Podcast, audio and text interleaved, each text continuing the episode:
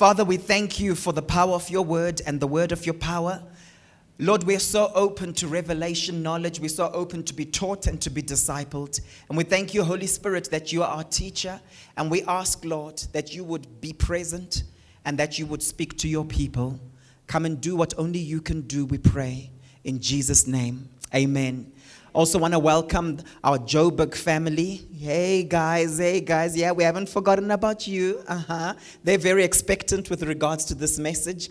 But let me get started what every believer needs to know about false ministries. What every believer needs to know about false ministries. And just so you know, it's 22 things that every believer needs to know about false ministries. But I'm not going to cover all 22 today, okay? The message is going to be split up into uh, multiple uh, series and uh, I will continue in a couple of weeks' time with the rest of the message. Let me just start off by way of rationale why this is so important. You know, there are different types of distortions you get. Uh, we've got land surveyors in this church, and they will be able to tell you that when you look at a map, there's what's called a distortion. A distortion. But there are different types of distortions. You get a distortion in terms of direction. Ever had that? where you think you're supposed to turn and it's a 90 degree turn, but it's just 45 degrees right some of you who use navigators you know what i'm talking about when they say it's you know it's like a sharp left or a sharp right but it wasn't really that sharp okay so there's that type of distortion there's also distortion with regards to length regards to length that happens and then there's a distortion with regards to area where you think something is really massive really big but it's actually quite small and the problem we have in the body of Christ today is there's a lot of distortion. There's a lot of distortion. And why it's very difficult to have discussions around distortions is because there's often an element of truth in them. So when we're talking about ministries being false ministries, a lot of people will still embrace those ministries because in their minds they're thinking to themselves, but it's not really bad. But what he's actually saying, come on, guys, we've seen it in the Bible. I mean, if you know what I'm talking about. If you look at all the cults, all the cults that have started up, you'll notice that there's an element of truth that is there. But there are different types of distortions. So, for example, something that Jesus didn't emphasize, something that Jesus might have made a passing statement about, you find people building doctrine around it. I'm going to give you examples of this because I believe that the body of Christ needs to be equipped in this particular area. Amen? All right. My goal is to equip the body of Christ. And I don't see myself as superior as I teach this. Because you will see when we talk about these 22 different things that it can happen to any of us. How many of you know that God gives grace to the humble, but He resists the proud? So as we examine these things, yes, we gain knowledge, but our tendency sometimes is to say to people, look, you know what I know? You know what our pastor told us? Well, you guys have got it all wrong. Be very careful because you could also be deceived. Amen. All right? So I pray that as a church will never be deceived. I pray that I would never be deceived. I pray that I would never go into error because it's not beyond any of us. Better men than us have fallen, better women than you have fallen. Amen? And so we need God to help us. So whatever we're addressing today must be done with the spirit of humility. Let me give you an example. Is it good to honor people? Does the Bible say we must give double honor to elders in the church? So, have you noticed what t- sometimes happens? It's no, the Bible says this, but then what about the application? It's a distortion, isn't it? But when we hear someone saying, You must honor this man of God, the Bible says so. But how do you then apply it? Does honoring a man of God mean I cannot question what he's preached? It doesn't mean that. So we must be very careful. We take the word in terms of understanding it, but also take the word in terms of application. Okay? Let's go a little bit deeper into this. Wherever the counterfeit is present, we know that the real thing is about to manifest. So when there are fake miracles, know this that God is a God of power and God wants the real thing manifesting. Amen? God wants the real thing manifesting. So it's important that as we teach on false ministries, we ourselves don't throw the baby out with the bathwater. Jesus is doing miracles today. Jesus is raising the dead today. Amen? And so I just want that as it's a bit of a disclaimer because many people who speak against some of the things that they've seen happening, we sort of wonder, but do they still believe in miracles? We believe in miracles. We're seeing people being healed in this church. We're seeing God's power manifest in this place. And what we've seen in recent times is actually an attack on the real thing. Wherever there's the real thing God wants to birth, there is a counterfeit. There is a counterfeit. And we're going to go into that in depth. I also want to highlight to you that false ministries are not limited to whatever you've experienced recently, but they can range from a new age talk show host or a new age former monk who might have wonderful stuff on social media where a lot of it we agree with until they start talking about this mantra, that mantra, and what this Buddhist guy said. You see, the way the enemy works is that he hooks you in so that you think, hey, but these guys, they believe the same things as us. And then once you're part of their tribe, what happens? The false doctrine starts kicking in. So I'm not just talking about people who are preachers in church who get into heresy. I'm also talking about some people who are really preaching to masses through social media because it's still preaching. It's just that there's this platform here, stage in church, pulpit, and then there's the platform in terms of social media. It's still preaching. The enemy knows that if you stand up and you say, I'm a pastor, a lot of people won't listen to you. But if you say, I'm a talk show host, and you preach your doctrine, without quoting any verses from any book, people think this person is neutral. I want you to know this morning there's nothing neutral out there. Everything comes from a worldview, everything comes from a mindset. Amen? So we're going to go a bit deeper into that. We're also talking about where people will mix. We call it syncretistic religion. The traditional African religion is quite syncretistic. So there's the belief in God that, yes, there is a God out there, there is the creator, but he's so mighty, so powerful, we don't have immediate access to him. We have to go through the ancestors. That's the belief that's there. And because of that, that belief, you'll find that with syncretism, when people came, when the missionaries came from abroad, some of them sadly taught that that's okay. Some traditional churches said, you know what, we pray to the saints anyway. And when you pray to your ancestors, that's your version of our saints. I'm trying not to mention certain churches, but there's certain churches that seem to have a good name out there. They've been around for a long time. There's a lot of money in them. There are a lot of CEOs who go to them, but they're still deceived. The doctrine is still false. Amen? So just because your grandmother was part of that church, it doesn't validate it. Amen? It doesn't make it kosher, as it were. So, we're going to be looking deep into some of these things. True deliverance can never be divorced from mind renewal that comes through the discipleship process. We're living in a time where a lot of people like to have instant everything. We're living in the instant generation, what I call the two minute noodle generation. You know what I'm talking about? The quicker, the better. But we know that quick foods often aren't healthy. For me, the nicest stew we have is the one that spends hours in that pressure cooker. I don't know about you, my wife knows this, but if I eat beans that have, haven't been in the pressure cooker for some time, I begin to experience cramping in my stomach. You know what I'm talking about, right? Think about it. The nicest, tastiest stuff often takes long. Come on, we've got cooks here, Maraping. Am I speaking your language? All right? Older Sipo, Sipo the elder.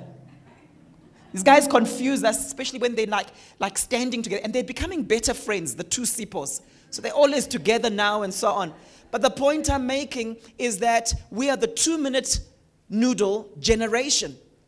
And so what happens is false ministries understand that and they appeal to us. So they don't say, hey, we're going to stand in agreement with you and pray that one day God will bless you with that husband in his own time. But we're going to pray that in the process, you do what you need to do to prepare yourself to be a good wife. We'll work with you on your character so that you are ready when Mr. Right comes along. What do they say? Ah, don't worry, I've got the 30 day version here right? in 30 days, my sister, you'll be married. What is he appealing to? He's appealing to your flesh. Your flesh that is saying, I want it and I want it now. So the only reason we have false ministries is because the demand is high.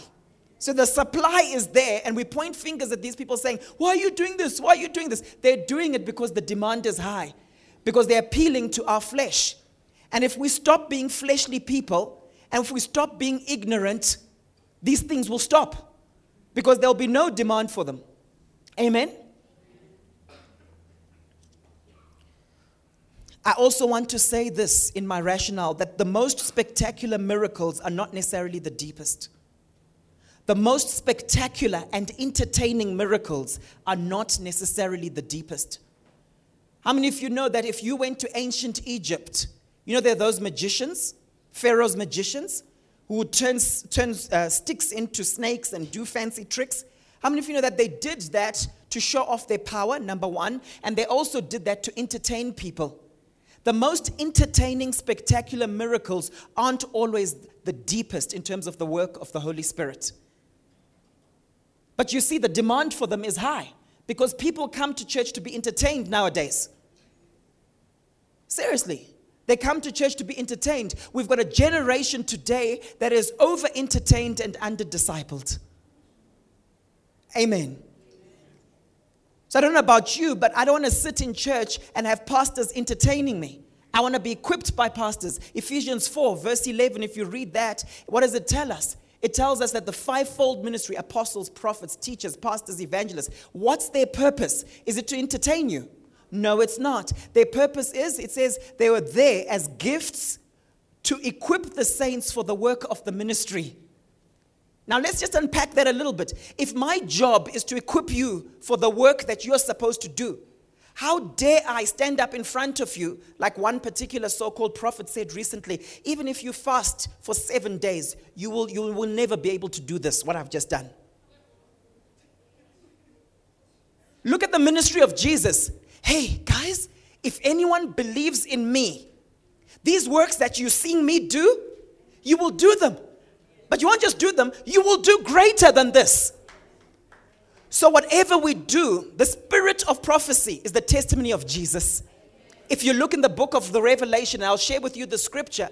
But what happens there? The spirit of prophecy is the testimony of Jesus. So when someone prophesies, it should be pointing to Jesus and it should be pointing to the testimony of Jesus. In other words, Jesus' words. It should align with the teaching of Jesus and the person of Jesus. Amen. So we're going to go deep into some of these things as we do this particular series.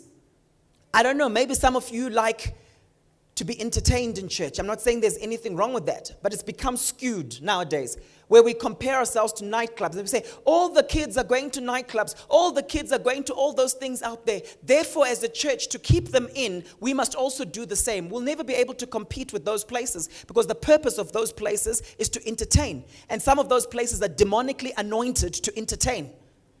Our purpose is not to entertain you. That's not, if you've come to this church to be entertained, you probably need to just go because you're going to be disappointed. But if you've come to this church and you're saying, I want to be equipped, I want to become a leader of influence, I want to go and lay hands on the sick and heal them, I want to go and be an influencer in all the different power centers, then yes, come and we'll do that. Amen.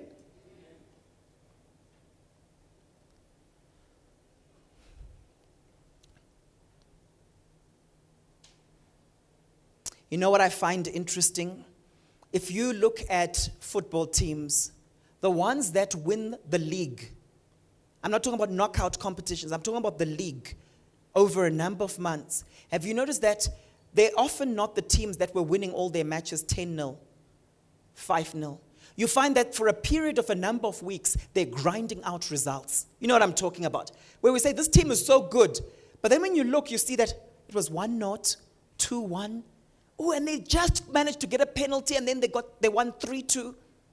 And you know that it's the same in life? Your success is hidden in your daily routine. My wife is a triathlete. She's doing SA Champs this coming, this coming weekend in Durban. But what is, what is interesting that she tells me a lot is exercise training for some of these competitions, it's about consistency.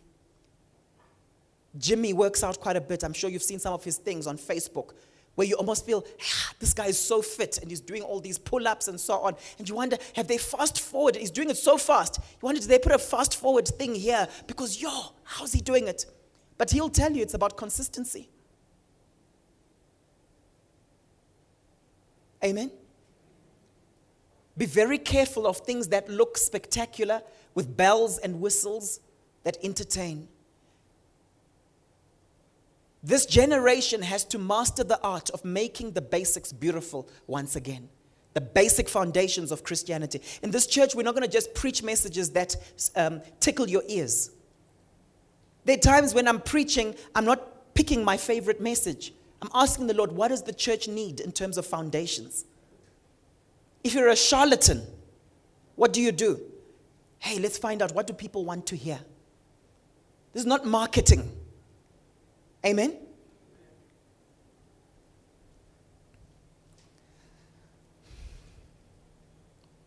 So the New Testament adequately, adequately addresses false ministries.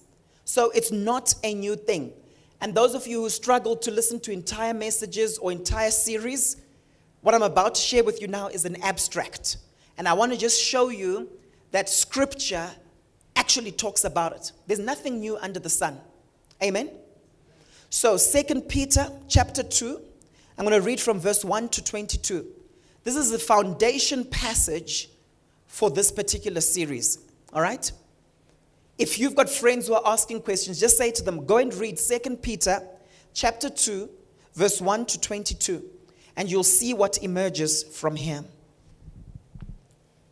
This is what he says. But there were also false prophets among the people where were the false prophets? Among the people. Sometimes we've got this thing where we think the false prophet is always the hired holy man from the north. Eh, wrong answer. Sometimes we've got this thing where we think that the false prophet is someone who just appears out of nowhere from some cave and no one knows who he is. Eh, wrong answer. It says here, but there were also false prophets among the people, just as there will be false teachers among you. So I want to say from the get go that there's a difference between a false teacher and a false prophet. There's a difference between a false teacher and a false prophet. And there's a way you handle false teachers, which isn't exactly the same way that you handle false prophets. Let me give you an example. Today, many people, you hear them saying, you know what, I think this guy is actually okay, this particular preacher, because his teaching is strong. But then when you dig a bit deeper, you see that the person, when they prophesy, they're actually using a spirit of divination, like fortune tellers and sangomas, witch doctors use. Are you following me? But when you listen to the teaching, people are confused because they're like, but the person's teaching blesses me. You know why? The person isn't a false teacher, they're a false prophet. Are you following? Then you have a number of other people who never prophesy. They don't prophesy. But they've distorted the truth when you look at the heresy that they preach. That's not a false prophet, that's a false teacher. So be very careful about using generic terms where we just say false prophets, all, all these false prophets. Everyone following? Okay? So it says, But they were also false prophets among the people, just as they will be false teachers among you. Amongst us? Yes, among you. Next thing, they will secretly introduce destructive heresies. How will they introduce these heresies? Secretly. What do I mean by secretly? It's one thing for someone to come to a church. I had someone do this recently where they said, Pastor, I'm looking forward to joining you guys, getting involved in what you're doing, but I just want you to know my position concerning certain things so that there are no problems later on. And we had an interesting doctrinal conversation. So the person wasn't coming in secret. But then you have other people where they try to act very humble, they're always behind the scenes, they try not to appear like they like the limelight. But after a while, you start finding that people in your congregation are starting to get funny ideas. Friends of yours are starting to get funny ideas. And when you dig a bit deeper, who told you this?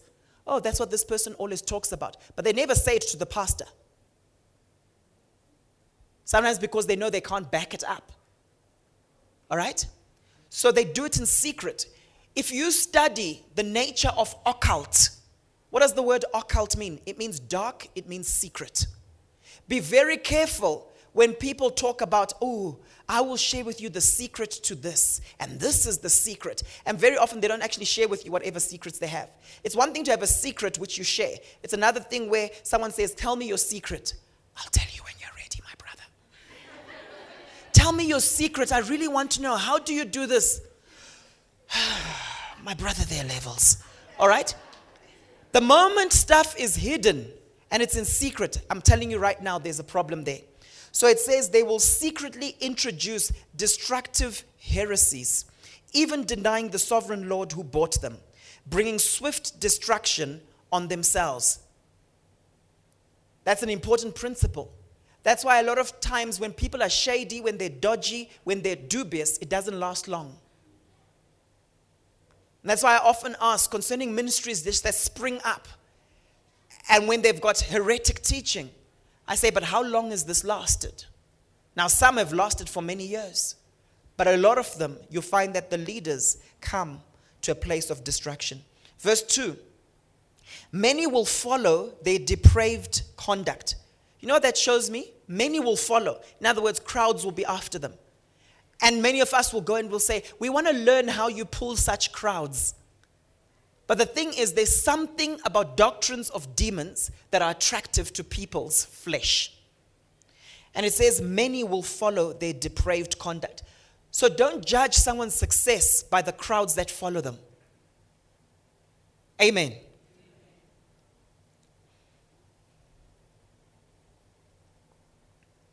Many will follow their depraved conduct and will bring the way of truth into disrepute. So, the impact it has on the church is that when people have false ministries, the world doesn't distinguish. I've been in situations where I'll tell people, Yes, I'm a pastor. And the first thing they ask me is, Okay, but you're not one of those that sprays doom on people, are you? Right? What happens is that false ministries bring the rest of the body of Christ to disrepute.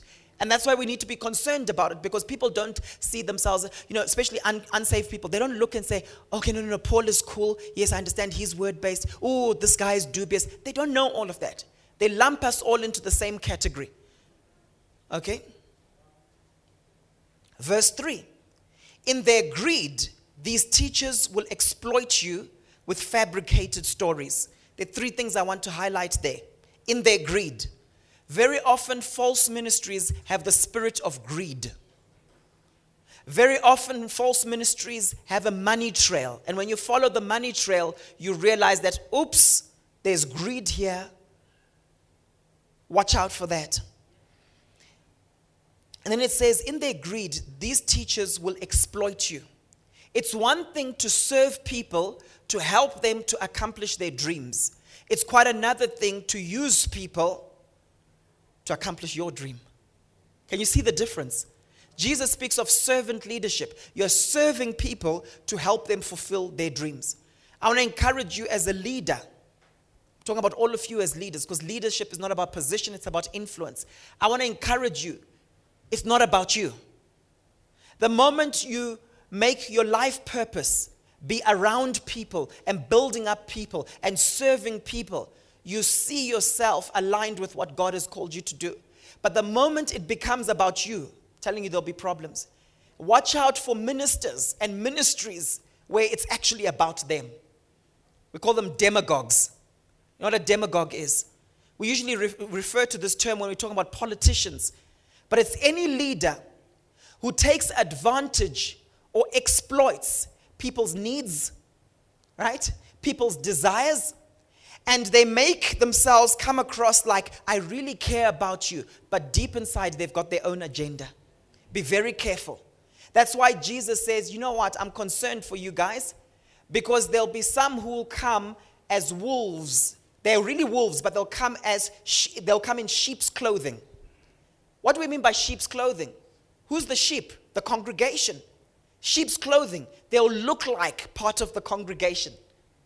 They won't necessarily look like a minister, they'll look like part of the congregation. They will smell like sheep. They'll identify with your needs. They'll come and they'll say, I can help you with this, I can help you with that. Then at a certain point, they exploit you.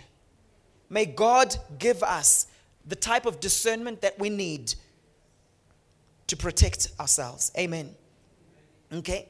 It says, in their greed, these teachers will exploit you, so they use people with fabricated stories. There's always a lying spirit. Because these people have been deceived, that's why their doctrine is erroneous. But at the same time, they'll make up stories. Watch out for that also. It's amazing the lying spirit, how it works. Goes on to say, their condemnation has long been hanging over them, and their destruction has not been sleeping. This, this is verse 10 now. I've skipped over to verse 10. This is especially true of those who follow the corrupt desire of the flesh.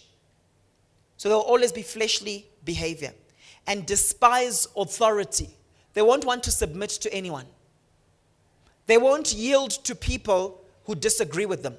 They'll just make sure that the people who it looks like they look up to are there and it seems like they're submitted, but they're not really. All right? So they despise authority. Bold and arrogant. They are not afraid to heap abuse on celestial beings. We're talking about angels now. Yet, even angels, although they are stronger and more powerful, do not heap abuse on such beings when bringing judgment on them from the Lord. But these people blaspheme in matters that they do not understand. They are like unreasoning animals, creatures of instinct, born only to be caught and destroyed. And like animals, they too will perish. They will be paid back with harm for the harm that they have done. Their idea of pleasure is to carouse in broad daylight, their blots and, and blemishes, reveling in their pleasures while they feast with you with eyes full of adultery. Very often there's adultery, very often there's sexual immorality. They never stop sinning. So you don't see the person just falling once. You realize as you go deeper that, wait a minute, there are multiple cases of XYZ. They seduce the unstable. You'll find that a lot of people who fall for these ministries, they themselves are emotionally unstable. And so a lot of false ministries take advantage of emotionally unstable people. And let me tell you something there are a lot of emotionally unstable people out there. That's why when you say to some of these people, can't you see that this is not in the word? Emotionally unstable people, their needs are being met. Like, no, no. Well, well, if it's wrong, it's up to God to judge him. But but I'm just going to go because, yeah. Ah, no, no, no. Everything that comes out of his word, everything that comes from his mouth, mm, I, I, I, cannot fault. But we're saying, but the Bible is against this. Uh, who am I to speak, Paul? Who am I to speak? Okay? It goes on to say, they are experts in greed and a cursed brood. Just watch out, there's a money trail. It goes on to say in verse 15, they have left the straight way and wandered off. So some people say, but he went to our Bible school. Yes, they have left the straight way. And you see, people get very caught up in this thing of spiritual genealogy. You know, when they say, no, no, no, I'm fine because this is the Bible school I went to and that person was my spiritual father. Doesn't matter who your spiritual father was because you can leave the straight way. And you'll find with a lot of these false ministries, they use other people's names to gain endorsement. So if they know that this particular pastor is well respected, they want to have a photo taken with that person. Hey, you see, guys, I'm, all, I'm fine. Be very careful of that. Be very careful. And when they share testimonies, they'll name drop. They'll drop in this name, drop in that name of someone who you respect. And then you think, oh, because they attended so and so's conference, so they must be fine. Watch out for that. They have left the straight way and wandered off to follow the way of Balaam, son of Bezer. Do you remember Balaam? Balaam was a prophet in the Old Testament, and King Balak went up to him and says, Can you curse the children of Israel? And he was like, mm, I can't really do this, I can't really do this. But then he was offered gifts by Balak. And instead of obeying the Lord, who basically said, Don't do this particular thing, he started entertaining the idea a little bit. And then his donkey ends up speaking. Remember, his donkey was this amazing donkey, right? And what happens is, in the end, he basically gives advice to Balak and says, "I can't prophesy against the children of Israel, but what I can do, what I can encourage you to do is encourage these guys to sleep with your women, and then God will curse them. You know, God will put something on them." So what did he do? He knew that if these guys have a certain lifestyle, the children of Israel, then it's tickets for them. Amen. And he gave that counsel to Balak, and that's what Balak ended up doing. Do you know that there are a lot of Christians who go to false ministries, who listen to false doctrines, who begin to live lifestyles that are ungodly, and as a result, end up experiencing destruction? Amen? So, a lot of people went the way of Balaam because he wanted to be honored by Balak, right? And you could see that he was enticed by wealth. The spirit of greed had gripped him, and we see this taking place even today. Then we see something else that's quite interesting. It says, Who loved the wages of wickedness, their consequences, the wages of wickedness. You get paid when you're wicked. Okay? Their consequences. Verse 16, But he was rebuked for his wrongdoing by a donkey, an animal without speech who spoke with a human voice and restrained the prophet's madness. So, who was mad there? If you see a donkey speaking, you think the donkey is mad. But the scripture here is showing us that the prophet was mad. There are people who start the right way, in the right direction, but a madness gets a hold of them. I know some of these well, I know of some of these well-known ministries that have become false ministries where I'll speak to a friend and they'll say, You know what? I remember a number of years ago, we had dinner with this person. This person was so genuine. This person was asking Pastor X for advice, how to grow his ministry. Right? But at a certain point, the mind gets besieged because of what's going on in the flesh. If you're full of greed, at a certain point, you begin to compromise. And what's happened is that a lot of false ministries, didn't start off that way. But because of the spirit of greed, they did what we sometimes will call augmentation, what I like to call mixture. It's where there's a genuine anointing on your life. But because of the spirit of greed, you want more and you want it now. And you're not satisfied because your church is not growing. And so you begin to operate in darkness in order to augment what God has already genuinely placed on your life. Be very careful about that. Do you know that we've got musicians today who are doing that, who are literally making pacts, satanic pacts with the enemy? Think about when Jesus was tempted. What happened? Satan, Satan approached him when he was in the wilderness. And it was God's will for Jesus to be in the wilderness because it says that he was led by the Spirit into the wilderness. And Satan began to say, and I'm jumping ahead of myself here, hey, you know what? If you jump off this temple, I'll give you this. If you turn this stone into bread, I will do this for you. But Jesus had so much word in him. Despite the fact that Satan was quoting scripture, Jesus knew the word better than Satan did. Do you know what the sad thing is today? There are many men of God rising up with genuine calls on their lives, and the same thing that Satan tried to do, tempting Jesus, Satan is doing it to them today. But what happens is, unfortunately, many men of God, many women of God, many people in congregations today are failing that same test. Because they're actually saying, okay, mm, Satan, you'll give me that if I just do this. And if I shared with you some of the stuff that these people are required to do in order to gain some of the apparent power they seem to have, you'll be horrified. Because you see, some of these covenants involve sleeping around, sleeping with virgins, doing all sorts of things like that. The nature of some of these satanic covenants, it involves that. There's one particular lady who, uh, who came out. There's actually a group that has come out and basically said, Enough is enough. This particular church is one big bedroom. A particular false ministry was, was, was described as that. But what a lot of people don't know is that behind the scenes, there are covenants that have been made where people are required to do some of these things. I don't want to go into the detail of that.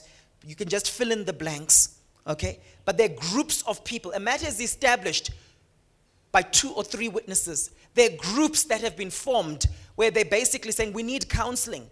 Women, young girls who are being abused in ministries today. And those of us involved in counseling people and so on, we speak to people, and people say to us, You know what? I had to counsel this person, I had to counsel that person because of what they went through. So I'm not making up stories. Are you getting something this morning? Okay, we must be equipped as the body of Christ. We must be equipped.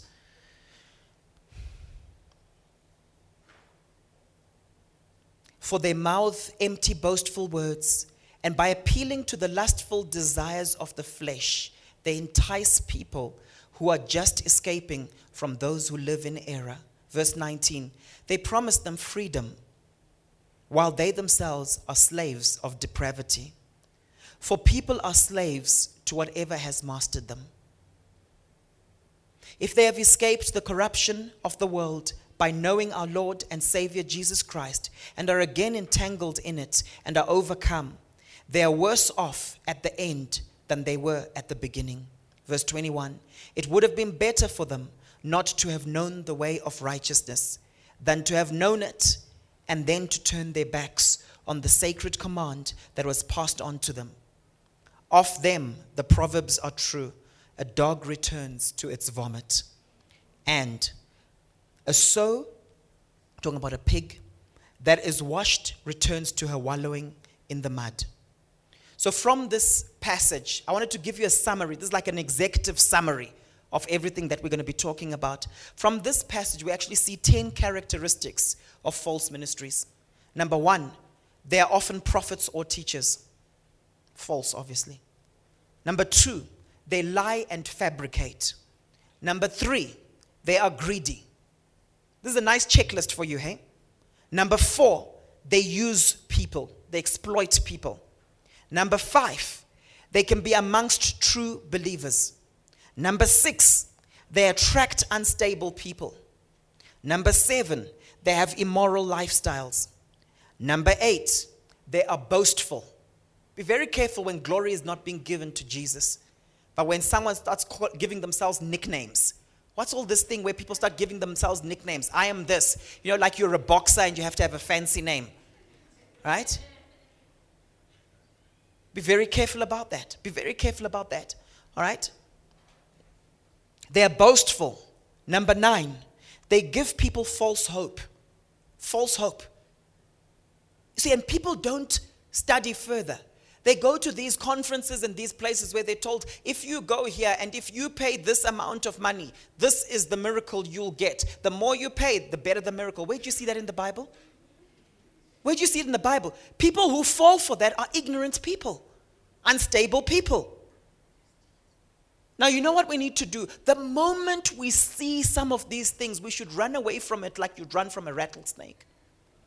Okay, you wouldn't really run from a rattlesnake because we don't have rattlesnakes here, hey? But run from it like you'd run from a black mamba or a green mamba. But you know the problem is? We, it's almost like we eating, let's say you have a nice salad and then nice vegetables, all healthy stuff. Hey, there's some broccoli here, there's some Brussels sprouts, nice uh, cabbages, nice healthy food with a little dash of cyanide. That's what people are like. It's like, oh, it's okay. Ah, who am I to say anything about the cook? At least they've given me all this salad and I'm a salad boy, so it's nice. I'll just eat it. Amen? That little cyanide can poison you to death.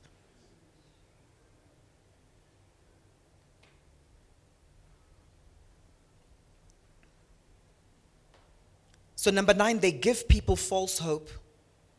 And number 10, they'll be judged by God. That's what the Bible tells us. Amen? Now, the common denominator amongst these people is a lot of them are demagogues. I mentioned to you earlier on, this is a leader who seeks support by appealing to the desires and prejudices of ordinary people rather than by using rational argument. The basis of this is clearly deception. It's using people to accomplish their dreams. Have I laid a good enough foundation for you so far? Okay. Let me spend a few minutes now sharing with you and breaking it down deeper the 22 things every believer should know about false ministry. Number one, false ministry is not limited to one type of ministry gift. False ministry is not limited to one type of ministry gift. Good teaching does not validate someone's prophetic ministry. This is a biggie. Just because the person went to Bible school and teaches nice stuff, it does not validate their prophetic ministry. Being a very good pastor and caring for people does not validate your prophetic ministry. Being extremely generous and having an NGO in your ministry that gives away lots of money does not justify exploiting people by taking their money from them to make yourself wealthy. Amen? Some can teach well, but they still prophesy with a spirit of divination like a sorcerer or fortune teller. So you have false apostles in scripture. Revelation 2, verse 2 says, I know your deeds, your hard work. This is Jesus speaking, your perseverance. I know that you cannot tolerate wicked people, that you have tested those who claim to be apostles but are not, and have found them false. Jesus actually is praising this church because they test people who are actually false. He's basically saying that's very good. Yet today, many people will say, Hey, who am I to comment? I don't know these things. Mm, Paul. And then we play dumb like we don't know the word of God. Just because you call yourself an apostle doesn't mean you're an apostle. And in this country, people like titles. Every Tom, Dick, and Tendai is an apostle. By the way, Tendai is one of my names, so I'm not dissing Tendais, okay? I'm also Tendai, right? People love these wonderful titles. Yet Jesus himself said, guys, just call each other brother. Don't get caught up with all this title thing. Don't call anyone father, for you have one father in heaven. Am I against spiritual fathering? No, I'm not. Paul the Apostle talks about it. He says, You had many instructors, but not many fathers. But not just every Tom, Dick, and Tendai is your spiritual father. Amen? So I'm not, I'm not against that. But people take things to extreme. And this one loves this one wonderful title as, as if there's an anointing in your title. As if you're not anointed if you're not called all these fancy things. I don't know about you, but one of the most ev- uh, anointed evangelists of all time, we refer to him as Billy Graham. We refer to him on a first name basis, but he was still mightily used by God. And he wouldn't have had a problem being called Billy. I don't know about you, but sometimes we get caught up in the wrong stuff because it appeals to our flesh. Now, the protocol we have is if we're introducing a guest speaker, we find out what are they called in their church and we honor them based on that. Okay? Just like you, you, most of us don't call our parents, you know, I don't say, hey, John, to my dad. Lately, my kids have been causing with me, and, you know, especially one of them, is like, hey, Paul, yeah, Paul, what you. They were actually suggesting to me the other day, they said, Can we have a thing when it's our, when it's, whenever it's your birthday, Dad, can we call you by your first name? All right? I don't know where they got that from. They say they, they're doctrines of devils out there. All right? But don't get caught up with titles. Some people call me Pastor Paul, some people call me this, some people give me this title, and so on. It doesn't change who I am. Because you can give me a fancy title but not give me the honor that I'm due. And then someone else can call me by my first name and truly honor me. I'd rather have the latter. Amen? I know your deeds, your hard work, and your perseverance. I know that you cannot tolerate wicked people. We mustn't tolerate wickedness. That you have tested those who claim to be apostles but are not and have found them false. So you have false apostles. Everyone see that. You also have false prophets. In Matthew chapter 7, verse 15, Watch out for false prophets. So, what does Jesus say we must do when it comes to false prophets? We must actually watch out for them. All right? Now, look how what it goes on to say. It says, They will come to you, or they come to you in sheep's clothing, but inwardly they are ferocious wolves. Duplicitous behavior. They come promising wonderful things, but inside something else is going on, and you always have to see beneath the smiles. We are drawn to false prophets because they tell us what we want to hear. That's the thing about false prophets. That's why you see people saying, prophesy, prophesy. That's the flesh. I'm telling you right now. Because a true prophet of God, a true prophet of God, you don't want them to always prophesy over you. When it's the simple gift of prophecy, it's for edification, isn't it? It's for encouragement. When it's a simple gift. But when someone is functioning under the mantle of the prophet, sometimes they might say things to you and you feel like running away. Are you hearing me this morning? So when you hear people saying, oh, prophesy, prophesy, it's because they know that they will like what the prophet is going to say because it appeals to their flesh. I wish we could have many more people saying, Teach me, teach me, disciple me. We don't hear that. We just hear, Prophesy, prophesy, go deeper, prophesy. Oh, he knows my phone number. Oh, he knows my phone number. Yay, praise God. Let me dance around because he knows my phone number. A fortune teller could tell you your phone number. You see, my whole thing is how does that bring me closer to Jesus? What you're prophesying. How does it bring me closer to Jesus? Does it make me fall in love with the word of God or fall, fall more in love with the so called prophet and become dependent on them? One of the ministries of the true prophetic is to ignite in people a passion to hear God for themselves. So, with some false ministries, let me ask you a question. When last did they encourage you to seek God's face and to pray and to press in deeper into the word yourself? A lot of them know that if you go deeper into the word yourself, they'll be out of business. Are you hearing me this morning? Because a lot of them are demagogues. That's what they are demagogues. All right? So we have false prophets and we need to watch out for them. We are drawn to false prophets because they tell us what we want to hear, they identify with us, they preach in support of the idols of our heart. So they wear sheep's clothing. Do you know that someone can pick up through the gift of discerning of spirits, they can pick up what the idols in your heart are, that thing you really want. But a true prophet will be able to pick up that this is actually an idol. This is something you should lay down. This is a high place that has been erected in your heart. So they should actually tell you that.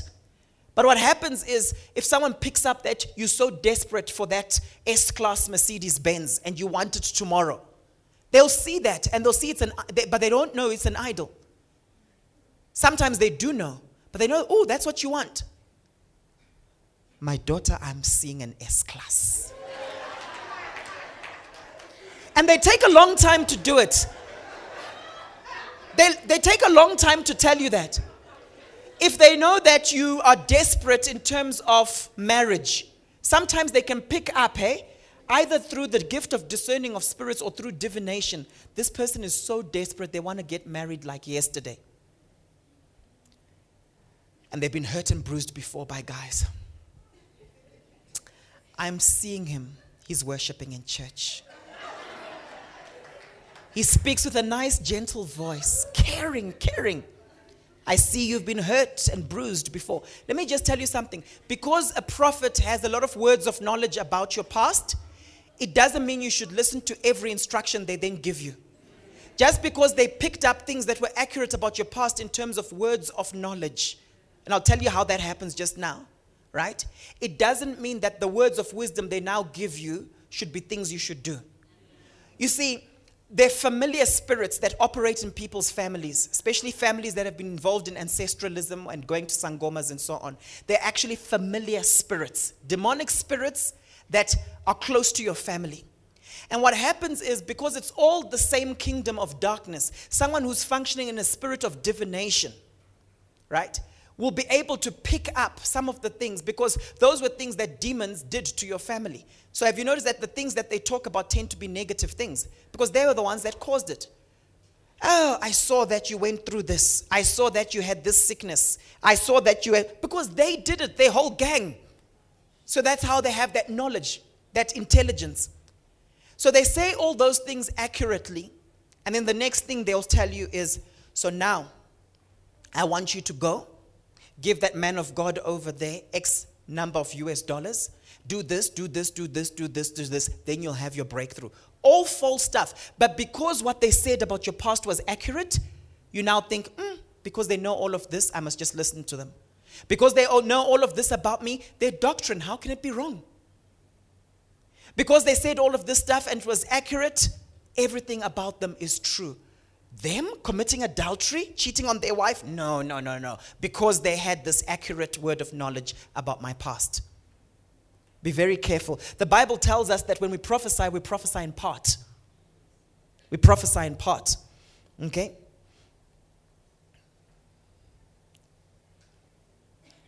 There also be false teachers, false teachers. In Matthew 16, 11 to 12, it says, How is it you don't understand that I was not talking to you about bread, but be on your guard against the yeast of the Pharisees and Sadducees? Now, these guys were respected religious leaders of the day. And yet, Jesus is saying, These are false teachers. Be on your guard. Okay? Doesn't matter how sophisticated they look. says, Then they understood that he was not telling them to guard against the yeast used in bread, but against the teaching of the Pharisees and Sadducees. So Jesus warns us to guard against certain teaching. This requires us to be alert. It's all false. It's important to understand that the Pharisees were part of the religious system, yet Jesus warned about them. False teachings can be in very well established, sophisticated churches denominations, and movements. It's a false teaching that would say one type of person is superior to another type because of the color of their skin. Churches believed that. Denominations believed that.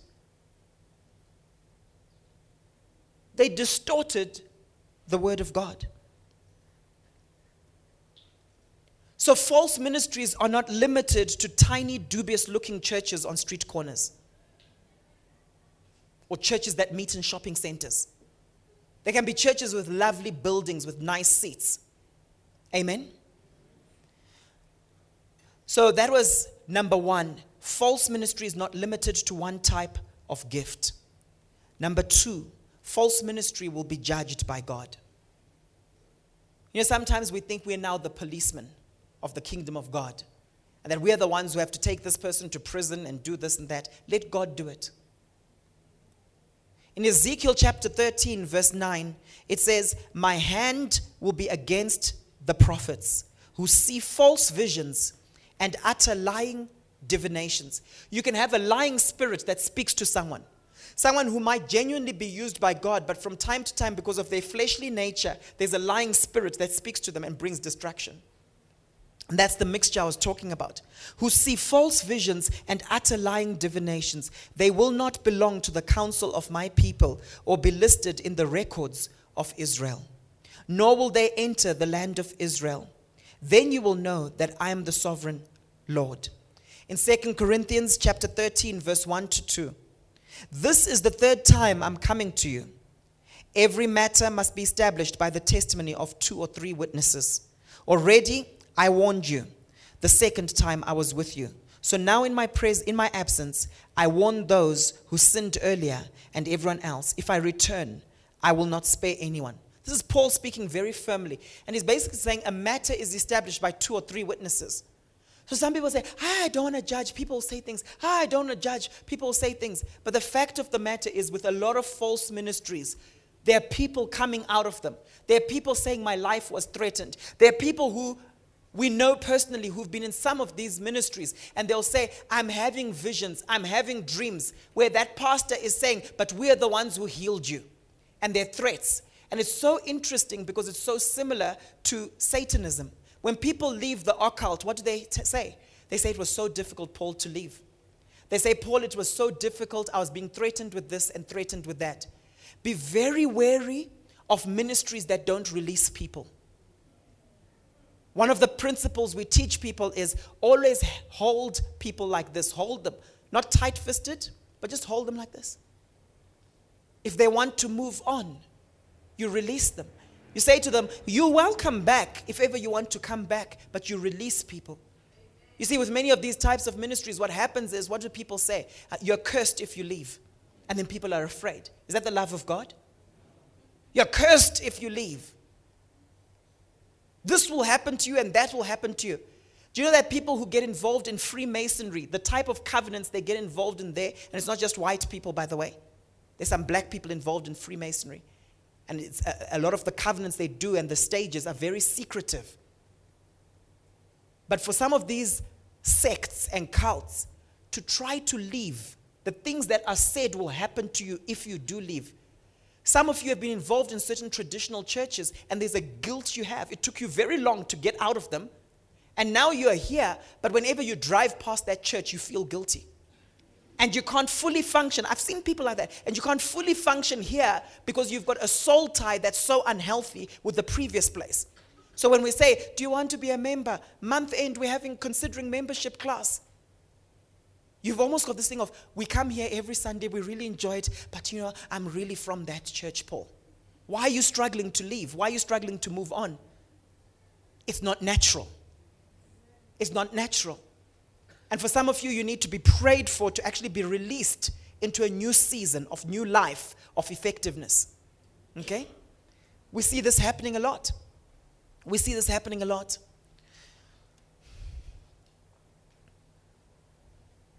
So false ministries will be judged by God. I like this in 1 Timothy chapter 5 verse 19 to 21. It says, "Do not entertain an accusation against an elder except on the testimony of two or three witnesses." So guys, the converse is true. Just because you hear one negative report about a ministry doesn't mean it's a false ministry. You know, sometimes people have got this thing of, oh, but so and so told me, and then it becomes hearsay. Do not entertain an accusation against an elder except on the testimony of two or three witnesses. So, some of the things I'm telling you, I haven't preached on before because I'm very careful about it. Because I would hate for someone to just make up stories about me and then all of a sudden people think we're a false ministry because of what one person said. So when I tell you some of the stories I'm telling you, and I'm not going into detail, and I'm not mentioning ministry names, because that's not the point. The point is for you to be equipped and then to be able to judge for yourself and say, tick, tick, tick, eh, eh, eh. Oh, I'm out of here. Amen? It says, but those who persist in sin should be rebuked in front of everyone. That's quite a serious statement. Those who persist in sin. We're not talking about someone just falling into sin and then they bounce back. We're talking about someone who has that as a lifestyle and their conscience, their conscience is seared in that area where they're not changing. You know those people. I remember counseling someone and um, the wife had said to me, My husband has cheated, uh, has had five different affairs. And I was counseling them. And his big arguments in the counseling session was like, No, it was actually just three, not five. And that becomes the debate. And I'm talking about intelligent people. I'm talking about people who are highly regarded in their profession. That's a case of someone who's persisting in sin. And the guy actually said, You know what? Yeah, the other two cases, there's some remorse there, you know, but I don't know. This latest one, I'm, not too sure why I don't feel bad about it, this latest case. What happens with false ministries, there's a lot of dodgy stuff happening behind the scene and there's no repentance. And nothing is ever done about it, by the way. So it's like, oh, this pastor was doing this, that pastor was doing that. I was speaking to someone recently and they were saying, oh, apparently the founder of their movement is having an affair with a, an 18 year old girl or something. This is a grown man. I'm grown as in retired age with a, with a young lady. And people are still there just going for it and so on. I say, who challenges him? Hey, Pastor, you know, these things are difficult for people to talk about, you know, but it's a known thing. So why are you still going there? Hey, you know, but there's that thing about just stay where you planted. Stay where you planted. And then you try to become the savior of all those people, which is really pride on your part. But if I leave, the sheep will scatter, and how can I do it? What will happen to you?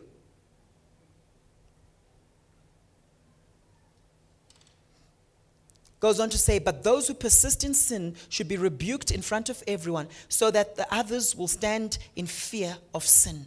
If people aren't rebuked when these things happen, if things are just covered over, the fear of the Lord will not be present. People will be just like, Well, if he can do it, I can do it. And that's why, with a lot of these false ministries where there's immorality, it's not just the people at the top, it spreads. And it's, somehow it's okay. You're like, but this guy's just done this to his wife and done this and that and this and that, like this and like that and like this. They've just done all these things. And it's like, ah, okay, yeah, you know, just try better next time, try harder. Just, just follow the Lord, my brother. And sin is not addressed. And look what it goes on to say in verse 21 I solemnly charge you before God and Christ Jesus and the elect angels. Angels have something to do with this. We'll talk about it next time. To maintain these principles without bias and to do nothing out of partiality. Number three, all ministries are to be tested. 1 John 4, verse 1 Beloved, do not believe every spirit. Say to the person next to you, do not believe every spirit. Just because that man of God that you like, that has nice suits and so on, is saying that, the Bible says, do not believe every spirit, but test the spirits to see whether they're from God. For many, not just a few, for many false prophets have gone out into the world. So when we talk about false ministries, it's not just one or two. For many false prophets have gone out into the world. So it'll be a common thing you're facing on social media. When you go and you're looking for books, wherever you go and buy books, there's certain books where if I pick out a book as a psychologist, sometimes I want to read stuff that motivates me and so on. Sometimes I'll open it and I literally have a piercing headache immediately. And I know I must put that, that book down because of n- new age stuff that's going on. With my wife and I, often if we'll walk into certain shops and we'll say, My love, did you get that cobwebby feeling? Yeah, I got it also. What's happening? The spirit of Jesus within us is clashing with the contrary spirit that's within that place. And it feels like you're walking through cobwebs. You know what I'm talking about? Be alert spiritually so that you can test spirits and discern because not every spirit is from the Lord. This is very, very important. The purpose of this teaching that I'm giving you today is to assist the church in testing these spirits. And don't feel bad doing this. False ministry is widespread. I'm going to end with number four today. I'm going to end with number four. Four out of 22. all ministers, all ministers must go through the character test. Every single pastor, every single apostle must go through the character test. The problem today is we're in a generation that just wants the gifting test. Are they gifted? Can they do this? Can they do that? So I'll follow them. My question to you is that person you like so much who's become your hero, have they been through your character test? And you don't have to make up a character test. It's there in the word. Titus chapter 1, verse 6 to 9.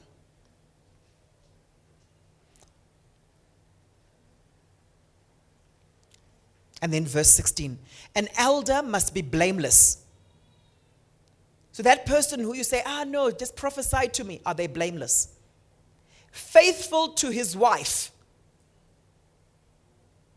Is he faithful to his wife? A man whose children believe and are not open to the charge of being wild and disobedient. Verse 7 Since an overseer manages God's household, he must, not, he must be blameless, not overbearing. What do we mean by overbearing? Do this because I said so. Don't drive this kind of car, drive this one. Come here. Yes, I know you've got exams coming up tomorrow, but you have to attend this meeting. I know ministries like that. People failing exams because they're there, video camera. We must do it. We're told the grace will cover us tomorrow when we're doing our exam. I know people who've left certain ministries because that was the type of abuse. Because I'm faithful doing video camera for this conference today, even though I've got an exam tomorrow, God's grace will cover me.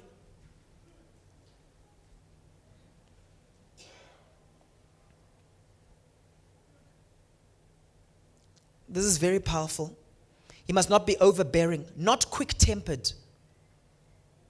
I know of a particular guy in a particular country, a friend of mine was under him at a certain point.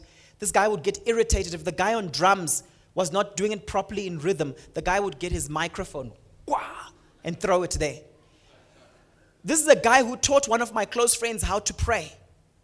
Like he would be there saying, Okay, now, what's the time? Okay, count, pray. And if the guys aren't focused on praying, sometimes it could get a bit physical. Okay? All right? You can shout at them, shake them up. Not given to drunkenness,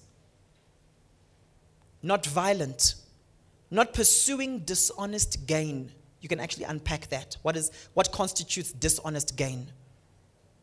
Rather, he must be hospitable, one who loves what is good, who's self controlled, upright, holy, and disciplined. Have you seen anything here on gifting? He must hold firmly to the trustworthy message as it has been taught, so that he can encourage others by sound doctrine and refute those who oppose it. They claim to know God, but by their actions they deny him. They're detestable, disobedient, and unfit for doing anything good. Look how much it speaks of character. Look how little it speaks of gift. In fact, if you look at the character test in Timothy in terms of elders, if you look at the character test in Titus, the main gifting thing that's mentioned is they must be able to teach. They must be able to rightly divide the word of God. Today, in this country right now, you've got certain false prophets where if I ask you, have you ever heard the person teach like a coherent message, unpacking scripture? You'll say to me, I actually have never heard him teach. He's always prancing around the stage, prophesying to this one, this one, this one. But this is an overseer. The Bible tells us that they must be able to teach. Amen? So if you've got a leader who can't teach, what happens to the congregation? How are they fed? They're not fed, they're entertained. It's interesting how the test for eldership was more to do with character than gifting. People will be judged based on, based on what they do, not who they claimed to be. Today's leaders are relaxed about character. Have you noticed that?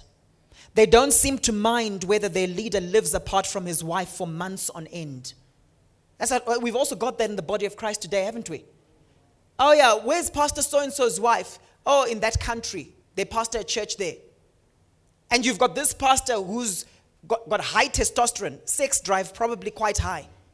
Come on, guys, as men, we know. We know the guys where their sex drive is very high. You can see it. You can see them looking at the girls and all of that kind of thing, but their wife is pastoring a church in another country. The Bible tells us that elders, they must be able to rule their own households well. Tell me, how do you govern your household if it's split? Your kids are all there in different countries because in your country, and I'm about to go to a particular country that's like this, and I'm calling it out. The culture is the more affluent you are, your children go to boarding school in the UK or in the US. If you're a pastor, your wife can pastor a church in that other country and you're pastoring in this country. You're just opening yourself up to temptation. You're trying to run your family remote control. You're not modeling family life. When we see Joan and Cindy coming week in, week out, and you see their kids here serving and so on, that's modeling something to people. I was speaking to some people the other day, and they're saying, Yo, I love how this guy, you know, I've, seen how he just how he manages his family, where you see the whole family moving around doing their thing. That's a biblical pattern. And these people who are supposed to be men of God, who aren't modeling good family life, they need to be brought to book. People should say to them, This is not kingdom. Culturally, maybe you're comfortable with it because you're affluent and now all your kids are farmed off all over the world. Is that how you lead a family? How do you lead that way? I know, Paul, don't judge us. Paul, don't judge us. I'm sharing with you, as Go Christian Church, what we believe and what we value and what I see in the Word of God. Amen? Amen. Let me close. In Revelation chapter 19, verse 10, then the angel said to me, Write this Blessed are those who are invited to the wedding supper of the Lamb. And he added, These are the true words of God. At this, I fell at his feet to worship him. But he said to me, Don't do that. I'm a fellow servant with you and with your brothers and sisters who hold to the testimony of Jesus. Worship God. So John was about to worship this angel. And the angel says, Worship God, for it is the spirit of prophecy who bears to the testimony, bears the testimony of Jesus. When people start to worship people, what do those people who are worshiped do? Do they encourage it? Or do they say, Stop it, I'm a fellow servant, worship God? When people try to make you into some hero and start focusing more on you than on Jesus, what are you going to do? Are you like Barnabas and Paul who tore their clothes? When people were saying, You now, Zeus, in Daniel 5, verse 16 to 17, the wise men and enchanters were brought before me to read this writing and tell me what it means, but they could not explain it. Now I've heard that you are able to give interpretations, this is the king, and to solve difficult problems. If you can read this writing and tell me what it means, you'll be clothed in purple and have a gold chain placed around your neck, and you will be made the third highest ruler in the kingdom. Verse 17. Then Daniel answered the king, You may keep your gifts for yourself. I wish there were more people who would say that. You may keep your gifts for yourself and give your rewards to someone else. Nevertheless, I will read the writing for the king and tell him what it means. He had no selfish ambition, he could not be corrupted. My prayer for the church is that we would have more Daniels. We would have more people rising up who acknowledge that freely I've been given this gift. So freely I will give it. Amen. We'll continue the rest in a couple of weeks. Let's pray.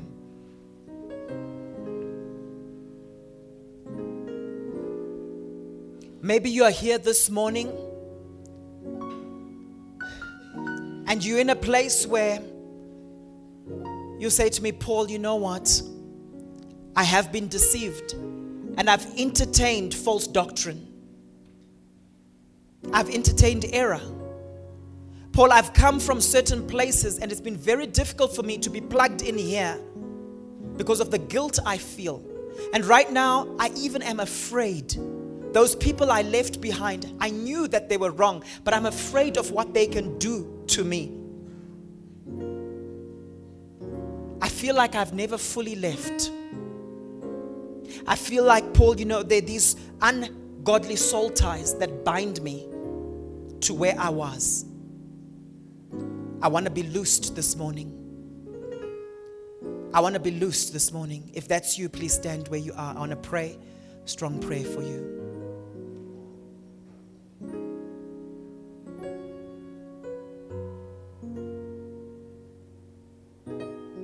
It's not a shameful thing to stand up when you know that there's a guilt that you carry because of where you were before. Just stand where you are. I want to pray for you. Maybe you are here and you've kind of had this thing where you haven't studied the word for yourself. And you want to come to a place where you're able to refute certain things. You want to be like the Bereans who search the scriptures to know for themselves. So you haven't had an answer. When people say, Are you okay with this or are you not? You just keep quiet. And you kind of feel like you've been lacking knowledge in this area. But you have listened to this message and you're saying, I want to rise up and I want to be able to watch, just like scriptures tell us, watch over the flock. I really want to guard myself against any deception. Just stand where you are. You're saying, I want grace to learn more about the word, grace to ground myself in the word, grace to be able to refute things that people say.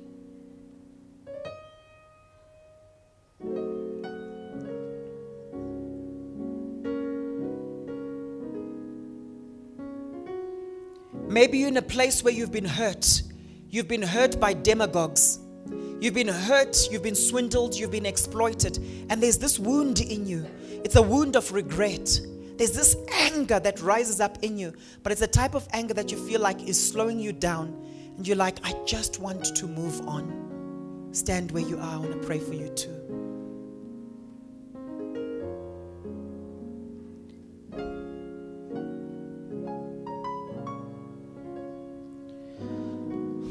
Father, you see your people, you see your children. And we pray, Lord, committing ourselves to you right now. We commit ourselves firstly as a congregation. And even as the Lord Jesus said in the book of the Revelation, as he commended those who did not tolerate wickedness. God, we want to be that type of ministry where we don't tolerate wickedness, where your word is higher than any man's word. So we come before you, Lord, and we surrender. Right now, I speak healing and restoration to my brothers and to my sisters. Where they've been deceived, I thank you for a cleansing. Where they've found it difficult to move on, I thank you for a cleansing. Where they've been afraid of what might happen to them, I declare right now that you stand in a place of immunity, protected by the Lord. And I bless you and I release you into the fullness of God. And I release you into fruitfulness in your walk with the Lord. In Jesus' mighty name, amen and amen. Hey, E family, online family, that was a great message, wasn't it? We really want to fill the globe with all this teaching. Our passion is to raise leaders and release reformers. So if you want to tap into more of these teachings, you can go to www.gochurch.co.za. And I think you'll really be refreshed and reformed as you go through our materials. Well, if you enjoyed that message, click subscribe and also share with your friends, with your enemies. Don't forget, we've got the live feed that takes place 9:30 every Sunday morning.